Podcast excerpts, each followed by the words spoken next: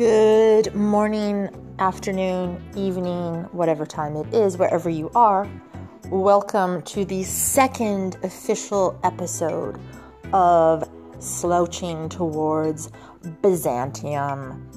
Uh, this episode, actually, I, I'd planned to do it like, you know, two weeks after the, the first episode, um, but I just got really busy. Um, ask any teacher right now how they're doing, and their answer is probably going to be busy, stressed, chaotic, um, you know, teaching online as well as now teaching in the classroom. Everything is a bit crazy, but I guess that's sort of the theme of the year. Um, anyway, I won't go too much into that. This is not a podcast about teaching. This is a podcast about history, walking, and exploring Istanbul. So, our second episode is going to take us to actually a non Byzantine related site. We're going to explore the Suleymaniye Mosque and the area around it. Um, Suleymaniye Mosque is one of my favorite places in the city of Istanbul. It's absolutely gorgeous.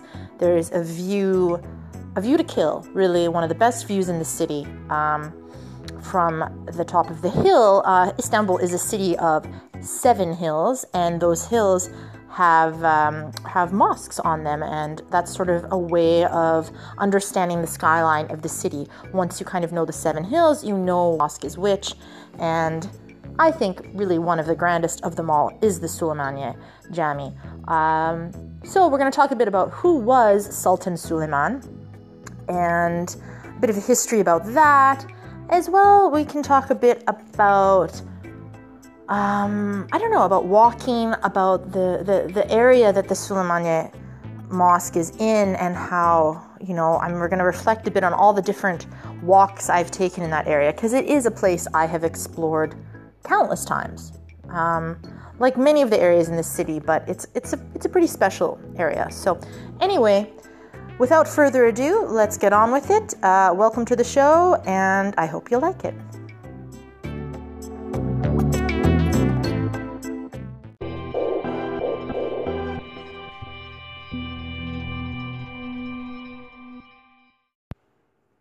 Who was Suleiman the Magnificent?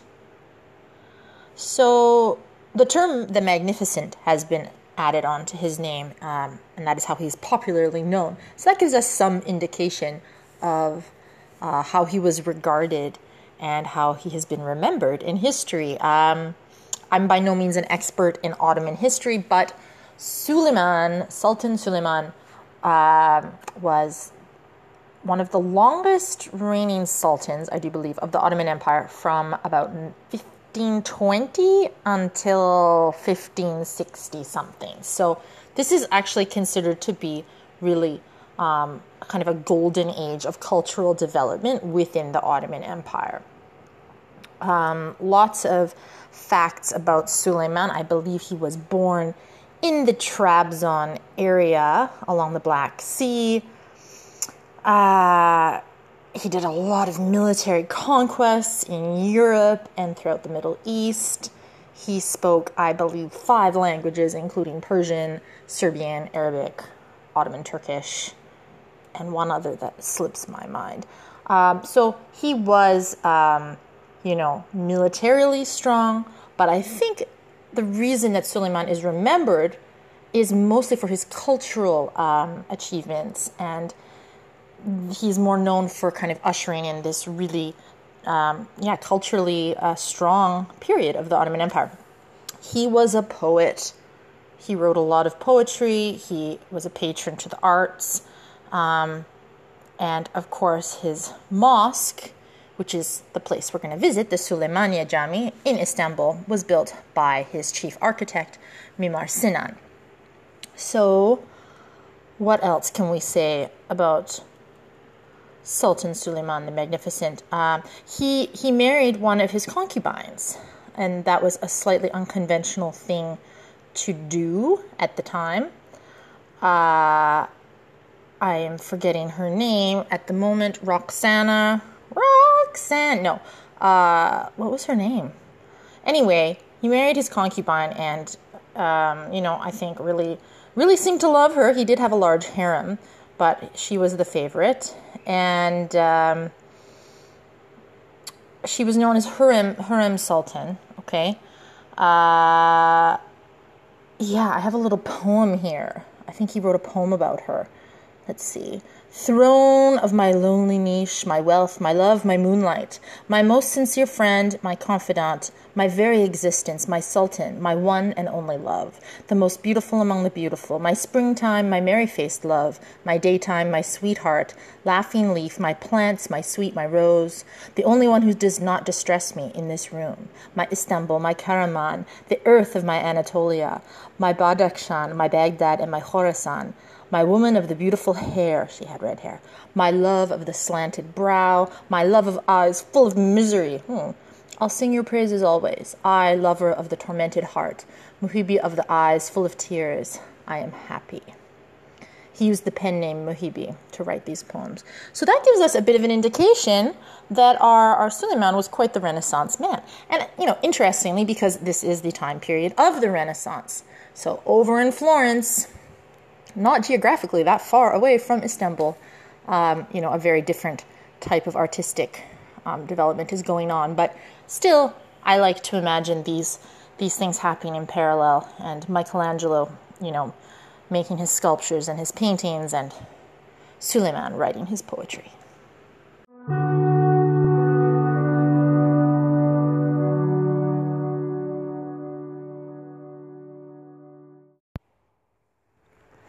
So, what exactly is escapism? I've been thinking a lot about this, this idea of escapism. And, you know, I think in this last year, a lot of people have lost their their escapist lifeline, their ability to travel and to, you know, just jump on an airplane and take a holiday. And all of this has really changed. I mean, there are some people who are still taking holidays I think they're all coming to Istanbul, actually. Uh, but but by and large, most people are are traveling less and are at least you know a bit afraid to get on an airplane or you know plans have been changed. I myself have not left the city of Istanbul since last Christmas, which is very unusual for me. I would normally be traveling over the summer holidays, um, going back to Canada, which is where I'm from, um, or just, you know, uh, going on various adventures, that has all changed. now we must find the adventure within, or just within the city. So there is an element of escapism in going for walks. There always has been. I think that's probably why I'm such a such a walker and I get a restlessness. I get a I, I get a severe restlessness if I say it again, restlessness if I don't get to take a walk, you know, at least every other every other day, maybe just in my neighborhood or maybe further afield, um, I like to at least, you know, go to places further out in the city at least once a week if possible. Um, so yeah, the area of the Suleymaniye Jami is so so last week if you listened to last week's episode it was sort of about the edge of the golden horn and the edge of the walls that run from just up from Eminönü all the way to Ayvansaray, so that edge. Um, but the Suleymaniye is about mm, a third of the way between, so up from Eminönü, and then inland. So there's an area kind of behind Eminönü called the Küçük Pazar, which means this small market. Um, but the whole area is sort of a market area. So there's a lot of old buildings, a lot of old Hans um, caravanserais. So those are those are old Ottoman era buildings um, where various makers of various goods would sell those goods. So there are workshops, and there are still functional Hans within that that area. Um, one of the most famous ones was the Büyük Valide Han, which was famous because Instagrammers um, found a way onto the roof, and it became the coolest place in the city to take photos um, by climbing up on the roof of this 16th century structure. Of course, that ended because so many people were going up there that the roof was wearing thin in places and maybe someone fell off the roof. I don't know, or it was falling apart. So it's really hard to get up on the roof now, but you can still um, explore the Han and it's really fascinating because there are still workshops there. There's actually there was an art gallery in the pre-covid time. Now i don't really know but i'm sure there are still workshops um, making different goods. And you know then the surrounding streets are the stores where that stuff is sold. So it is kind of a neat slice of life that really probably hasn't changed in hundreds of years. So anyway in this neighborhood if you are to walk around it you will eventually find yourself walking up a hill and if you walk up that hill enough you will probably find yourself at the top of the hill and rather near to the Suleymaniye Mosque which has an absolutely stunning view facing um, the Golden Horn and the Galata Tower, and you can look and you can see all the way out, to the Bosphorus. You can see the bridge, uh, the Bosphorus Bridge. So it has one of the nicest places in the city for a mosque. Um, yeah, so I'm gonna head out and I'll meet you there.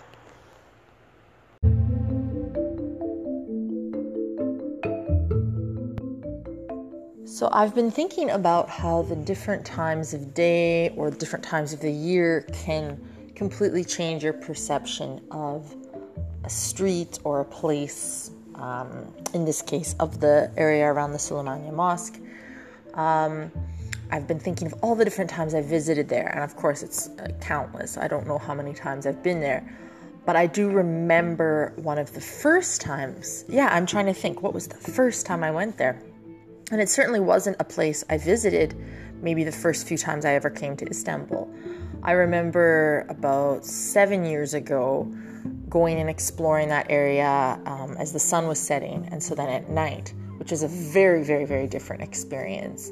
Um, the area sort of beneath the Suleymaniye Mosque down towards Küçük Pazar and Eminönü is not particularly safe, or at least in 2013 it it, it wasn't. Um, you know, it's a bit of a um, it's a poor area. I mean, no doubt there were different Roma communities living there, various buildings that were being torn down, and I'm not sure if there's some sort of regeneration project going on around there. I'm not entirely sure. Um, but it is a very interesting area. You know, you could walk one street in one direction and come to a busy area with lots of cafes. You walk another street in another de- direction, and there will be virtually no street lights. It will be very dark and rather ominous. So I remember that evening with a friend walking around there. I remember, oh gosh, I remember this summer, you know, one of the first days I ventured out um, after our lockdown. It might have even been during the weekend lockdowns, and I went during the week. I don't remember, but one of the first few times I'd left the house in like two months and going by boat over to the European side and then walking up to the Suleymaniye, and it, there was nobody there. And it was, I think, early in the morning, and it was completely empty. And the area around the mosque itself, there's a huge, beautiful um, green space with the beautiful view looking down towards the Bosphorus I already described, and walking through that area with no one around, like not a soul, and just this beautiful sunny day, you know, the beginnings of summer, the breeze through the trees, and it was just, you know, an absolutely different experience. So I think that's what maybe is so interesting for me with like visiting specific streets and revisiting and going and the layers and layers of like you know times that you've gone to a place it all forms like this like cumulative idea of a place. So you know i'm a big fan of revisiting you know when you explore you always want to go to new places but to revisit places means that you'll develop an actual like personal relationship with that place obviously for anyone listening if you don't live in istanbul you can't do that um, but i'm just you know thinking about wherever you live, the places that you walk and the streets, and you know, paying attention to the little details because these are um, what make what make a space.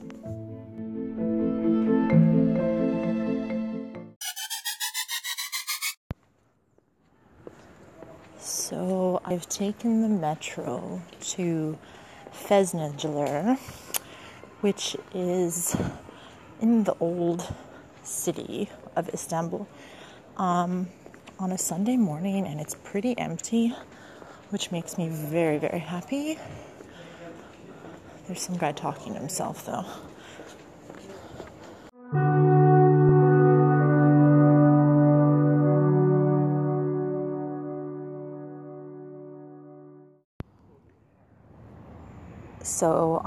At the Suleymaniye Jami on a Sunday morning at about 10 o'clock in the morning and actually busier than I had hoped because of the tons of Russian tourists who apparently have have decided to visit here on their tour with their tour guides.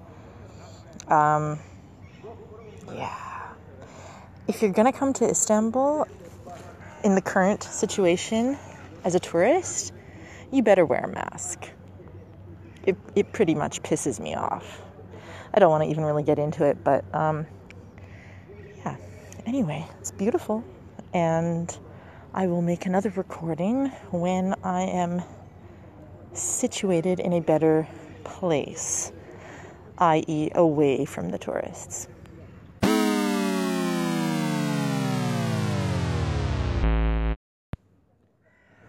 So at the Suleymaniye Jami, um, there are also the graves of Sultan Suleiman and his beloved Roxanne, who actually was of Russian descent, so maybe that explains part of the draw for these tourists. Uh, yeah, she is buried next to him in her own little uh, mausoleum or turbe. And yeah, I was doing some reading about um, her and her relationship with Sultan Suleiman the Magnificent. And it kind of it's interesting because she's sort of blamed. She's actually referred to as Roxanne the evil, evil woman because she convinced the Sultan to kill his eldest son because she suggested he was trying to usurp him and steal the throne.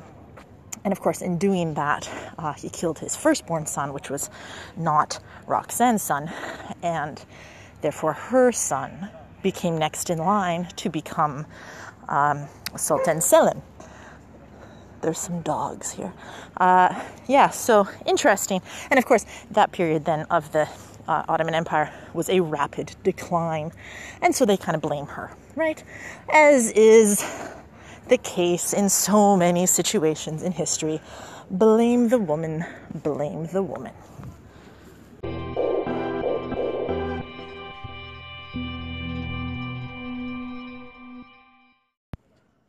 So, on the east side, I think it is, of the Suleymaniye Mosque, there is a street that used to be called Tiryaki Street. I may be mispronouncing that. Um, but in Turkish, it means the street of addicts. They have changed the name of this street to something else. I forget the name of a professor or something. But, um, sorry, there's small children distracting me. Uh, anyway, this street, the street of the addicts, was called so because there was, um, you know, in the Ottoman times, a string of tea houses and coffee houses that also served everyone's favorite at that time opium. Yes, indeed, Street of the Addicts. So that must be why they changed the name. Um, it's kind of interesting because now all of these um, cafes, there, there are still cafes, it's still a street of cafes, but they all serve fasulye, which it could be argued is the, um, the addiction of modern day Turkey, perhaps. A pleasant and relatively healthy vegetarian addiction.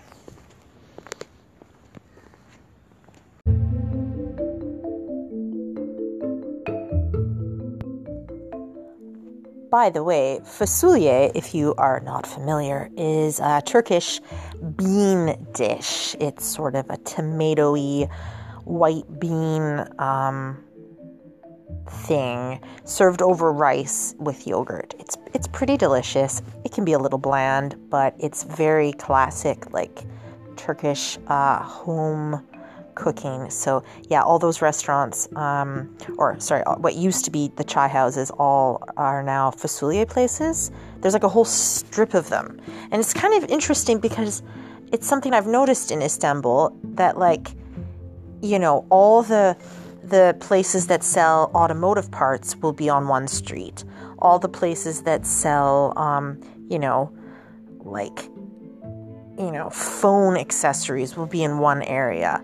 There's even a street actually nearby the Suleymaniye Mosque that sells just like belt buckles, you know. So, whatever, you need a belt buckle. Um, so, yeah, all the restaurants, they're all the same thing. Like fasulye, fasulye, that's all they serve is fasulye, beans and rice. And there's like 10 of them in a row. You would think that maybe like people would want to do different things because variety is the spice of life, but that does not always um, work here. I can't quite figure it out. It's just a unique idiosyncrasy about Istanbul.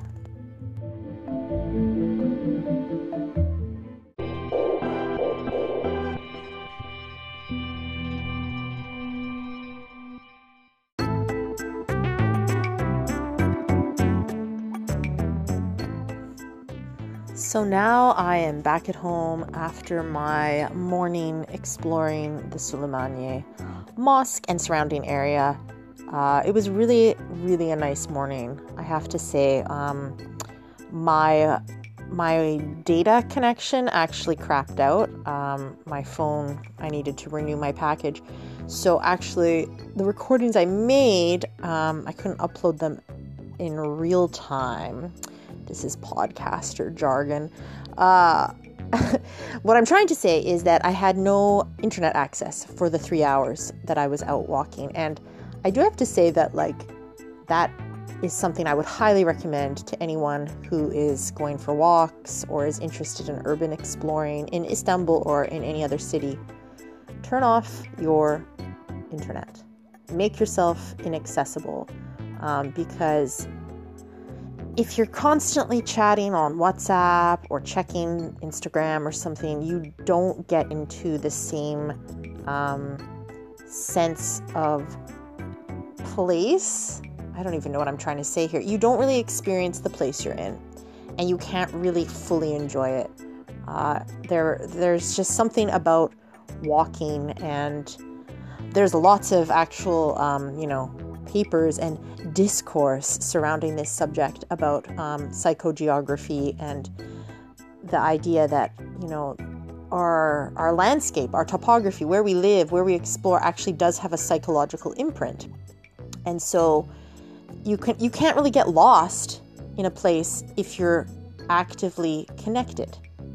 So it was really nice to get lost, and actually I had a, a really wonderful walk. Um, not even just the Suleymaniye, the area around there is really, really interesting. Um, and there was so few people, and it was just, it was just the greatest. Ah, it was wonderful. And then, of course, I was brought back to reality when I came back to my house and had to stop at the grocery store and someone had their mask off and was coughing in the grocery store and I had my usual anxiety attack over that and lost my temper.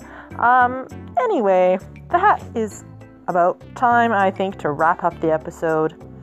So I hope you learned a little bit about um, Sultan Suleiman, Suleymaniye Jami. If you live in Istanbul, I would highly recommend you go explore that area. And if you don't live in Istanbul, I hope I was able to do it justice.